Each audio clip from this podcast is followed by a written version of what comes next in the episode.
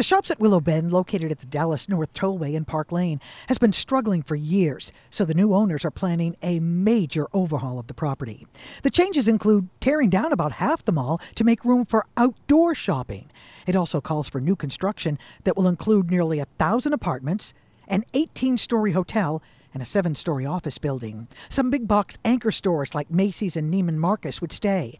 City leaders have referred to Willow Bend as a dead mall. That's why many are supporting the redevelopment, hoping it will become a tax generating asset for the city.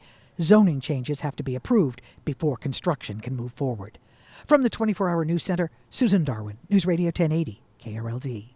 Hey, Rob Bradford here. I have set out on a mission with my good friends at FanDuel to prove what I have known for some time baseball isn't boring.